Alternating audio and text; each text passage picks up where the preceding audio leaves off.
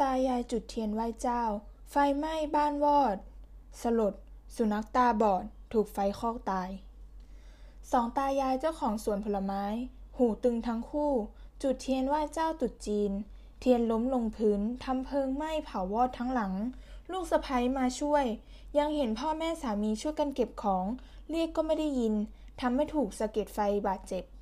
ส่วนสุนัขที่เลี้ยงไว้ ตาบอดถูกไฟคอกตายคากองเพลิง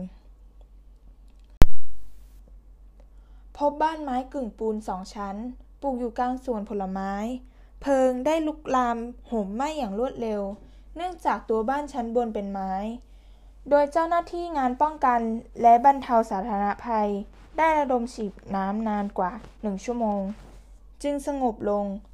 พบบ้านถูกเพลิงไหม้เสียหายทั้งหลัง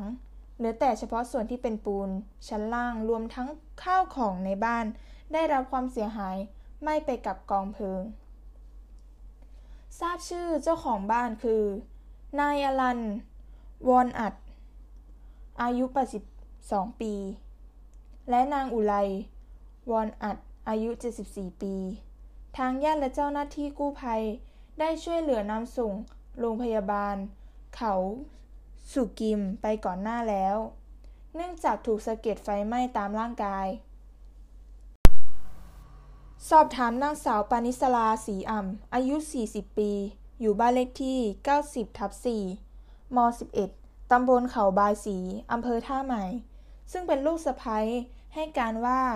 ก่อนเกิดเหตุ ตนเองและสามีกำลังไหว้เจ้าอยู่ที่บ้าน อยู่ห่างจากบ้านที่เกิดเหตุเล็กน้อย ต่อมา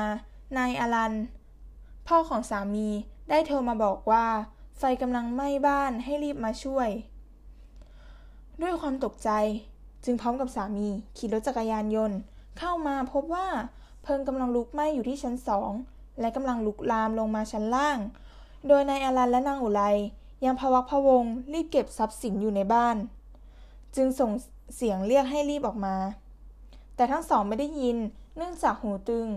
จึงตัดสินใจวิ่งเข้าไปช่วยดึง ตัวออกมาจากบ้านได้ทัน ก่อนที่เพลิงจะลุกลามไปทั้งหลัง ต่อมาได้พูดคุยกับนายอลันและนางอุไรทราบว่าก่อนเกิดเหตุทั้งสองคนได้จุดเทียนไหว้เจ้าทิ้งไว้ แล้วไม่ทราบว่าเทียนล้มลงพื้นไปตอนไหน มารู้อีกทีก็เพราะว่าที่ชั้นสองได้เกิดไฟลุกไหม้ขึ้นแล้ว ส่วนมูลค่าความเสียหายยังไม่สามารถประเมินได้ เนื่องจากยังมีทรัพย์สินของมีค่า ทั้งเงินสด และทองคำถูกเผาไหม้ไปกับกองเพลิง นอกจากนี้ยังมีสุนัขตาบอดอีกสองตัว ที่ทั้งสองเลี้ยงไว้ ถูกไฟคอกตายไปด้วย